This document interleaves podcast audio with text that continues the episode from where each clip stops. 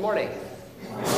Welcome to Trinity Lutheran Church. I'm Pastor Bibb, and a special warm welcome to any guests or visitors joining us this day. Please know you're always very welcome at Trinity Lutheran Church. Well, we come to the midpoint in this brief pre Lent season, Sexagesima Sunday. And that strange sounding word, sexagesima, comes from the Latin for 60th because we are approximately 60 days from Easter. It is in this second Sunday of the pre Lent season that we have another of our three focuses, that being Scripture alone for this particular Sunday. So, with that in mind, I'll turn your attention to the inside of the back cover of the bulletin where we have our summary on the readings for today. The sower sows the seed of his word. This word is living and powerful to conceive new life in those who hear it. But the planting of Christ is attacked by the devil, the world, and the flesh. Satan snatches the word away from hard hearts. The riches and pleasures of this life choke off faith. Shallow and emotional belief withers in time of temptation and trouble. But see how Christ bears this attack for us. Christ's cross was planted in the hard and rocky soil of Golgotha. A crown of thorns was placed upon his head. Satan and his demons hellishly hounded and devoured him. Yet, through his dying and rising again, he destroyed these enemies of ours. Jesus is himself the seed which fell to the ground and died in order that it might sprout forth to new life and produce much grain. In him, the weak are strong he is the word of the Father which does not return void, but yields a harvest a hundredfold.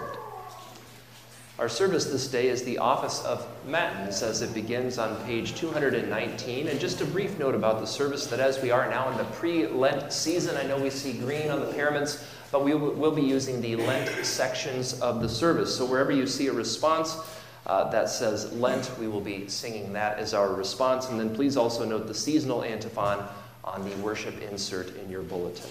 With that being said, we now sing the first hymn. The Old Testament reading for Sexagesima is from Isaiah chapter 55. For as the rain and the snow come down from heaven, and do not return there, but water the earth, making it bring forth and sprout, giving seed to the sower and bread to the eater, so shall my word be that goes out from my mouth. It shall not return to me empty, but it shall accomplish that which I purpose, and shall succeed in the thing for which I sent it. For you shall go out in joy, and be led forth in peace. The mountains and the hills before you shall break forth into singing, and all the trees of the field shall clap their hands. Instead of the thorn shall come up the cypress, instead of the brier shall come up the myrtle, and it shall make a name for the Lord, an everlasting sign that shall not be cut off. O Lord, have mercy upon us. Thanks be God.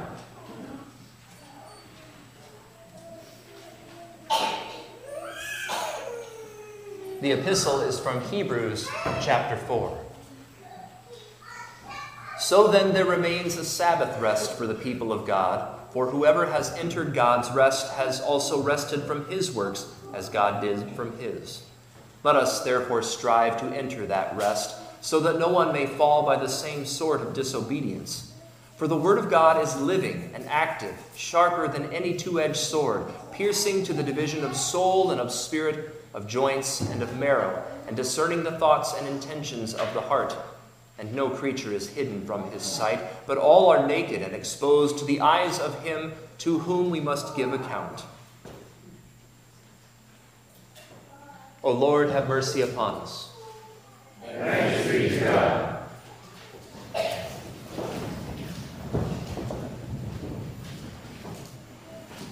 The Holy Gospel according to St. Luke, the eighth chapter.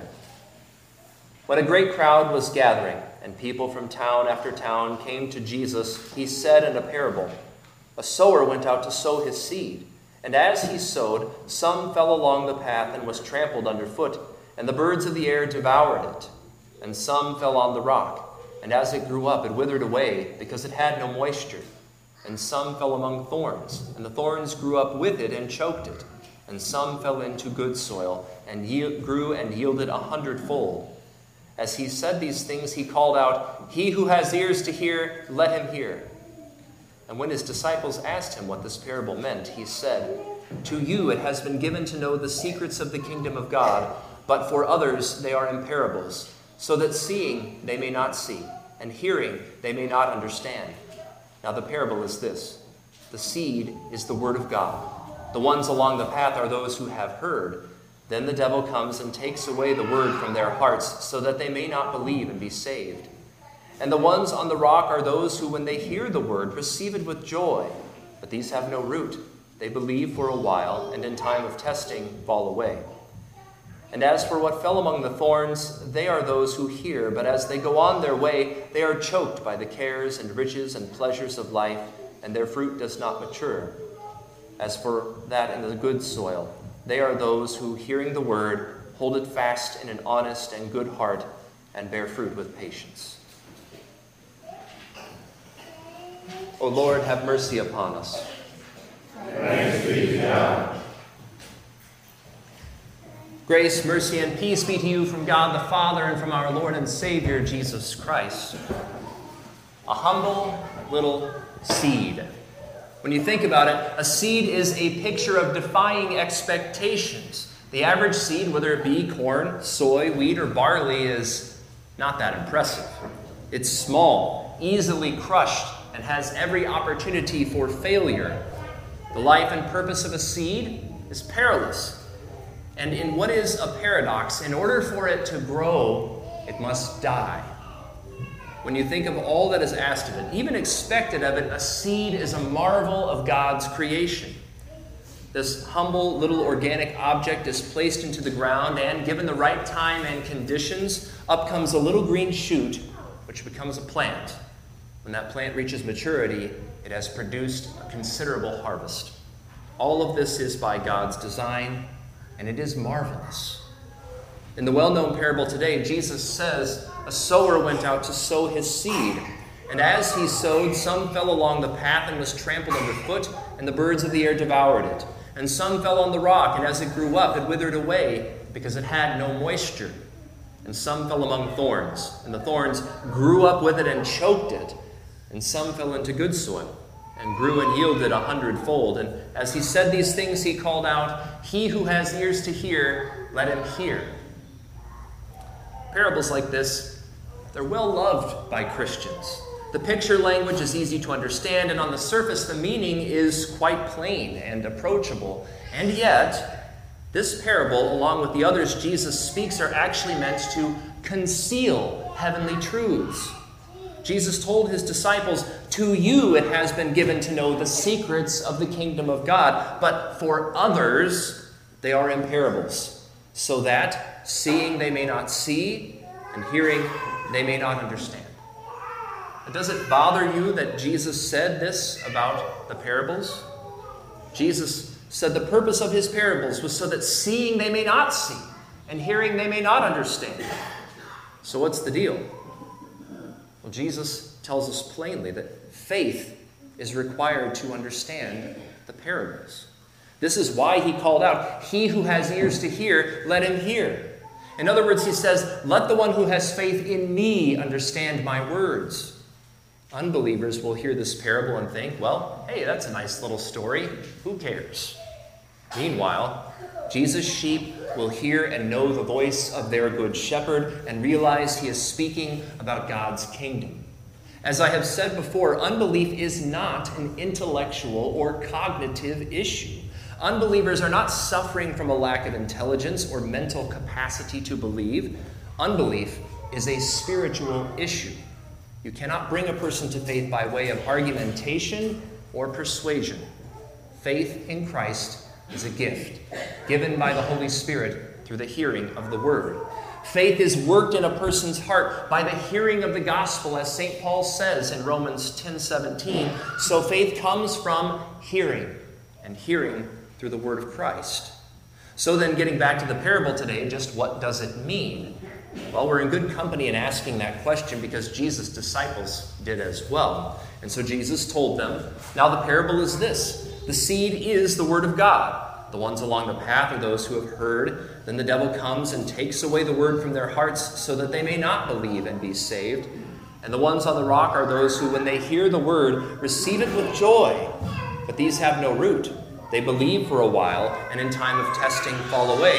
And as for what fell among the thorns, they are those who hear, but as they go on their way, they are choked by the cares and riches and pleasures of life, and their fruit does not mature. As for that in the good soil, they are those who, hearing the word, hold it fast in an honest and good heart and bear fruit with patience.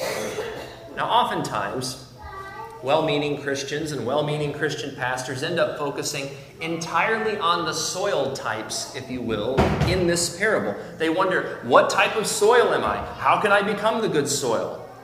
Now, it's not wrong to be interested in such questions. However, the foundation of this parable is the seed, the Word of God. Without the seed, there's no parable. So, also without the Word of God, there are no Christians. In his divine love and kindness, God the Father has given to us his Son, the Word made flesh, Jesus Christ. Jesus is our source of forgiveness. Therefore, he is our source of eternal life and salvation.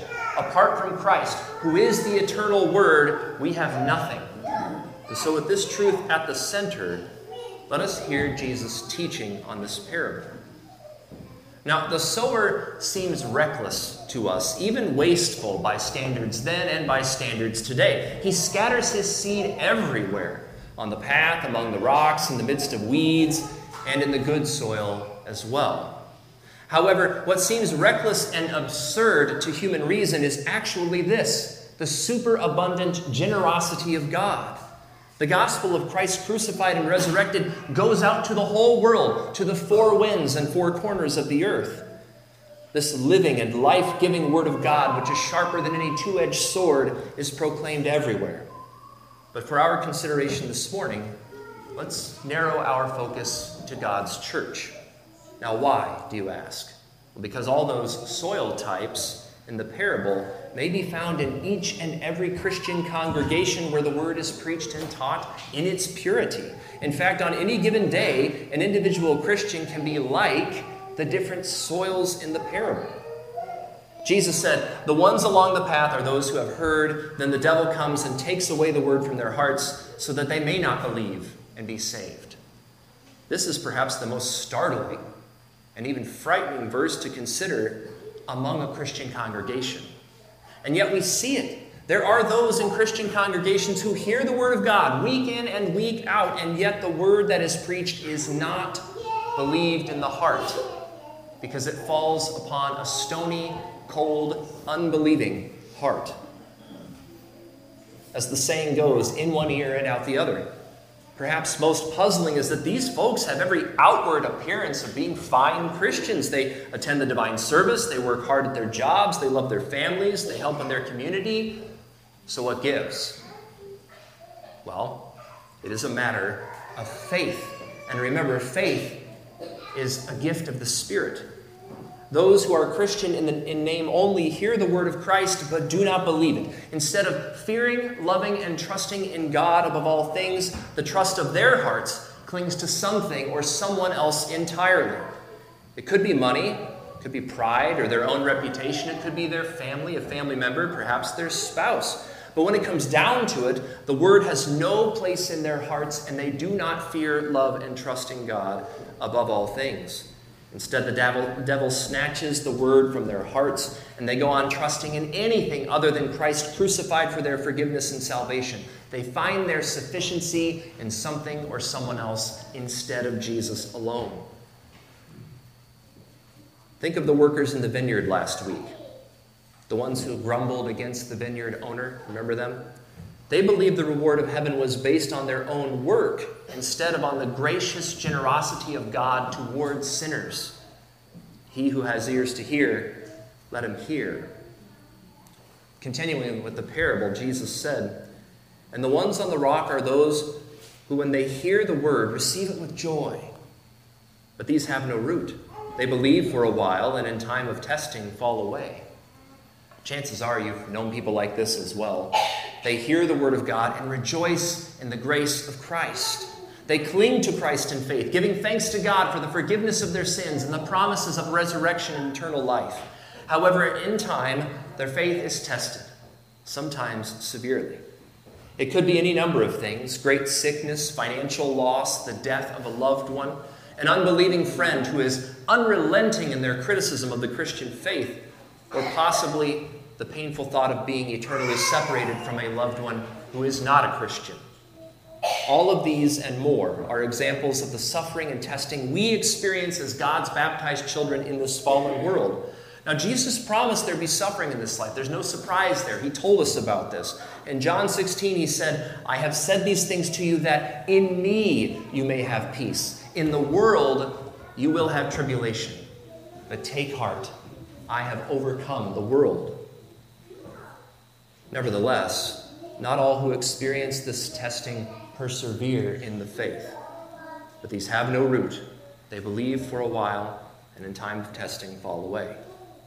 Now, hearing this distressing truth, it begins to draw a question out of our hearts and minds. How do I avoid God's word being taken from me by the devil? How do I get enough moisture? How does my root grow enough nourishment so that I don't wither and die in the scorching heat of suffering and trials which will come?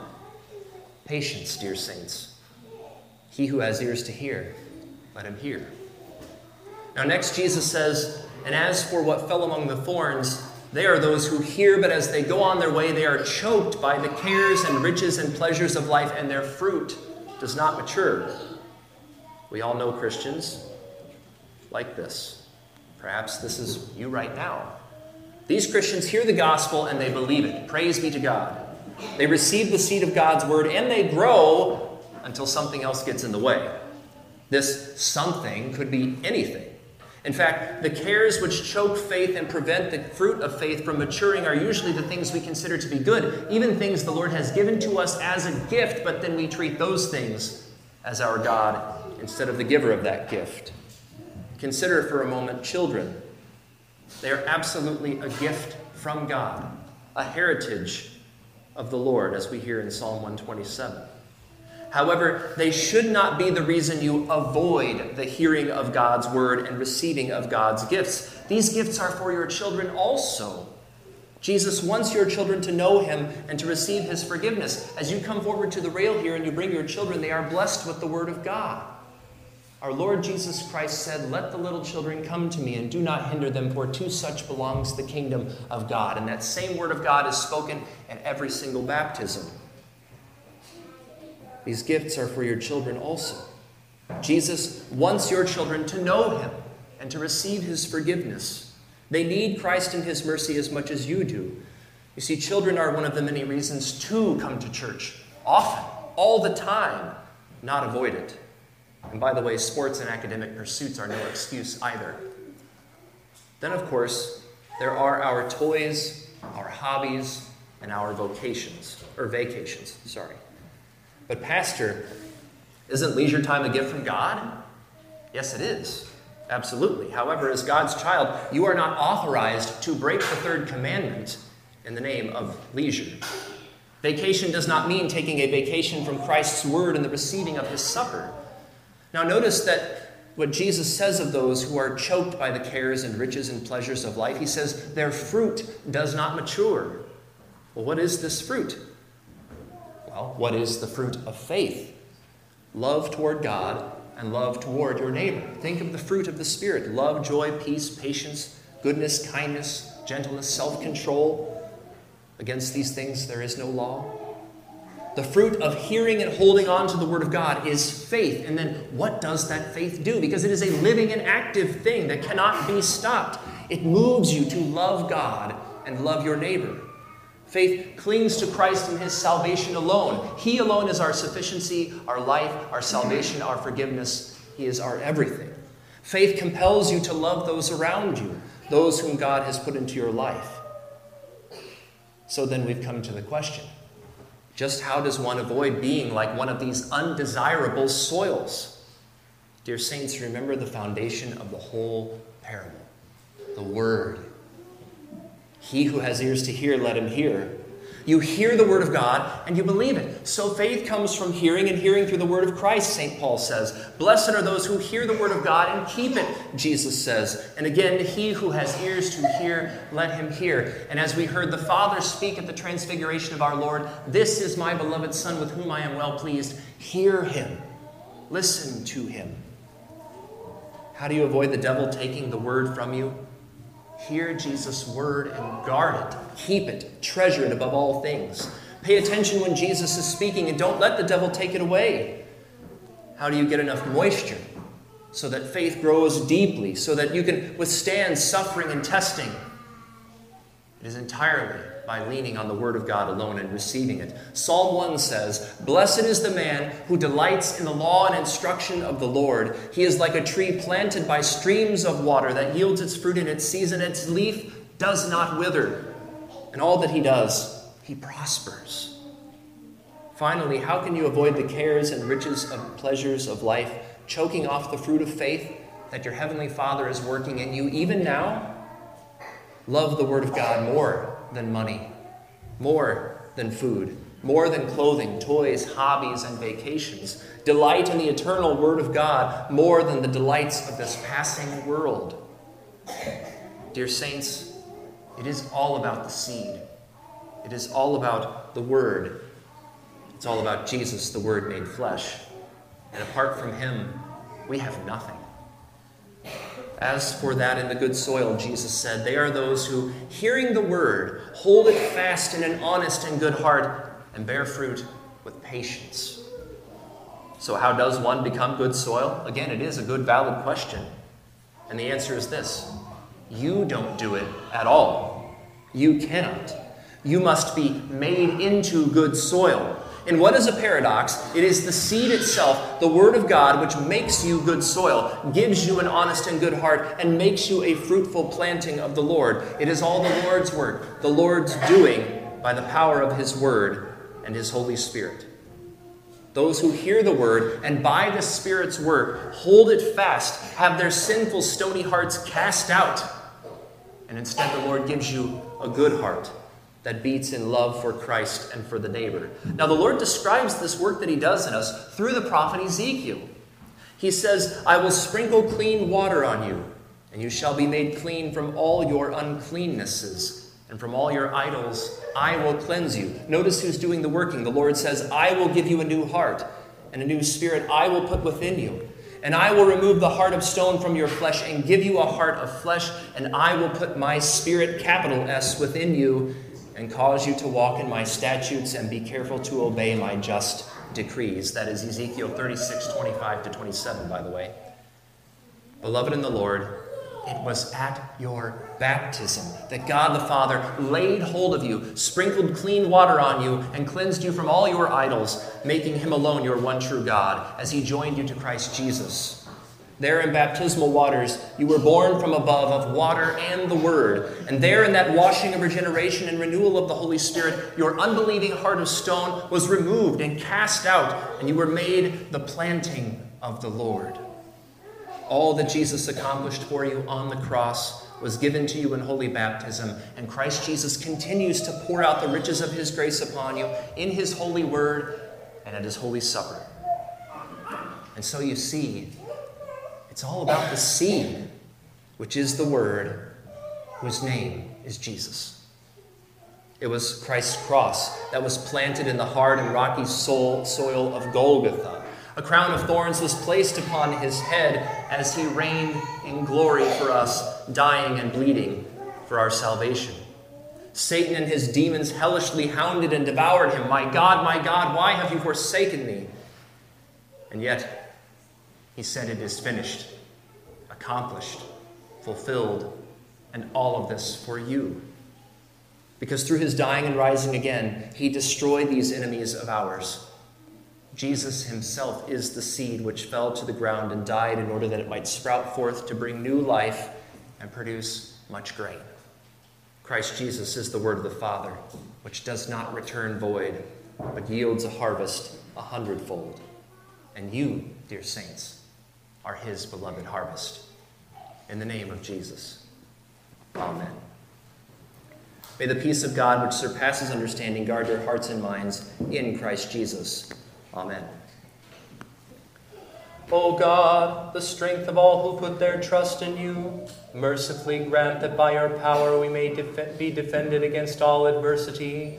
Through Jesus Christ, your Son, our Lord, who lives and reigns with you in the Holy Spirit, one God, now and forever.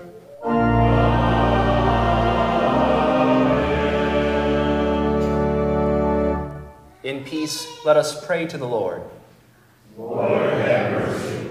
For the faithful gathered here, that our Almighty Maker would give us hearts to receive his gifts with thanksgiving, that he would free us from the cares of this world and fix our eyes on the saving work of Jesus Christ, and that he would root us deeply in his word, so we would look to him for all our needs of body and soul, remaining faithful unto death. Let us pray to the Lord. Lord, have mercy. For the proclamation of the gospel, that wherever the seed of God's word is sown, he would bring forth a bountiful harvest for his kingdom. Let us pray to the Lord. Lord, have mercy. For the church, that all the baptized would continue to hear the word of God, hold it fast in good and honest hearts, and bear fruit with patience. Let us pray to the Lord. Lord, have mercy. For this nation, that God would grant wisdom to our elected officials in their pursuit of policies for the common good that he would protect those who serve in our armed forces, and that he would thwart all forces of injustice and tyranny here and in every place. Let us pray to the Lord. Lord, have mercy. For those affected by severe weather and natural disasters, especially those in Turkey who have suffered through a catastrophic earthquake, that through his church the risen Christ would bring peace, consolation, and aid in the midst of chaos and death, let us pray to the Lord. Lord, have mercy. For those in any need, especially Emma Kranz, Richard Phillips, Shirley Dover, John Mottman, Ron Lyon, Bob Rash, Erlene Lakey, Lisa Rash, and Ted Phillips, let us pray to the Lord. Lord, have mercy. For all Christians who participate in the sacrament of the altar on this day, that God would strengthen and preserve them faithfully to receive Jesus' body and blood for the forgiveness of sins, and so obtain everlasting life, let us pray to the Lord. Lord, have mercy. Lord God, Heavenly Father, we thank you that through your Son, Jesus Christ, you have sown your holy word among us. Prepare our hearts by your Holy Spirit, that we may diligently and reverently hear your word, keep it in good hearts, and bring forth fruit with patience, and that we may not incline to sin, but subdue it by your power, and in all persecutions comfort ourselves with your grace and continual help through the same Jesus Christ, your Son, our Lord, who lives and reigns with you in the same Holy Spirit, one God, now and forever. Well,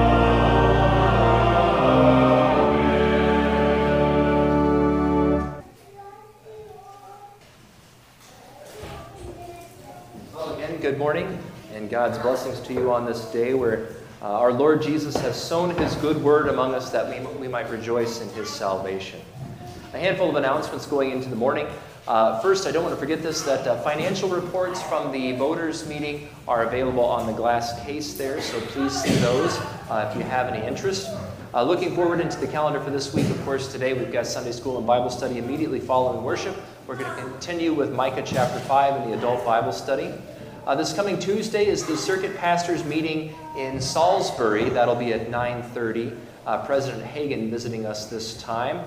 Uh, and then Wednesday, uh, we have Lutheran Confession Study Group at 9 o'clock in the morning, followed by our afternoon schedule with confirmation classes or, or midweek school and catechism classes, rather, uh, and workout class and choir practice. And then on Thursday, handbell practice. Uh, that has resumed again. That's at 6 p.m. I want to point out this simple catechism reading plan that's on the back of the bulletin. You probably saw it last week, it's on there. This week, it'll be on there. Next week, as we prepare to enter Lent, and, and this whole season of pre Lent is to get us ready to go into that season, uh, consider, if you would, taking something on rather than giving something up. Now, what do I mean by that? Uh, take up a book of the Bible that you've not read in a while and read it over the course of Lent. Divide it up uh, across the different weeks of Lent, and you'll notice that you really don't have that much to read in any given week. Also, along with that, uh, when's the last time you read through the small catechism in its entirety? Now, I'm not talking about the large explanation section in the back of your catechism, I'm talking about just the catechism itself. So, what this does is it sets forth for you uh, a goal, if you will, to read a section of the Catechism every day of the week. If you miss a day, don't beat yourself up, just keep going. And I think you'll find by the end of Lent that you'll be greatly blessed by revisiting these basic truths of God's Word. And as you see those cross references as to where these things are found in the Word of God, look them up. Read those things and make that part of your daily devotions throughout the season of Lent. Also, another reminder that there is still opportunity to register for the Higher Things Conference for those confirmed youth in our congregation who would like to attend. Uh, and then also the announcement continues about the Trinity Lutheran Women's Group. They're going to be serving our Lenten meals again. Uh, the assignments are laid out there. If you have any questions, uh, please contact any one of the ladies uh, that's in charge of those respective meals. Again, the dates are listed there in the bulletin. Anything that I may have missed? All right, seeing nothing, again, God's blessings to you.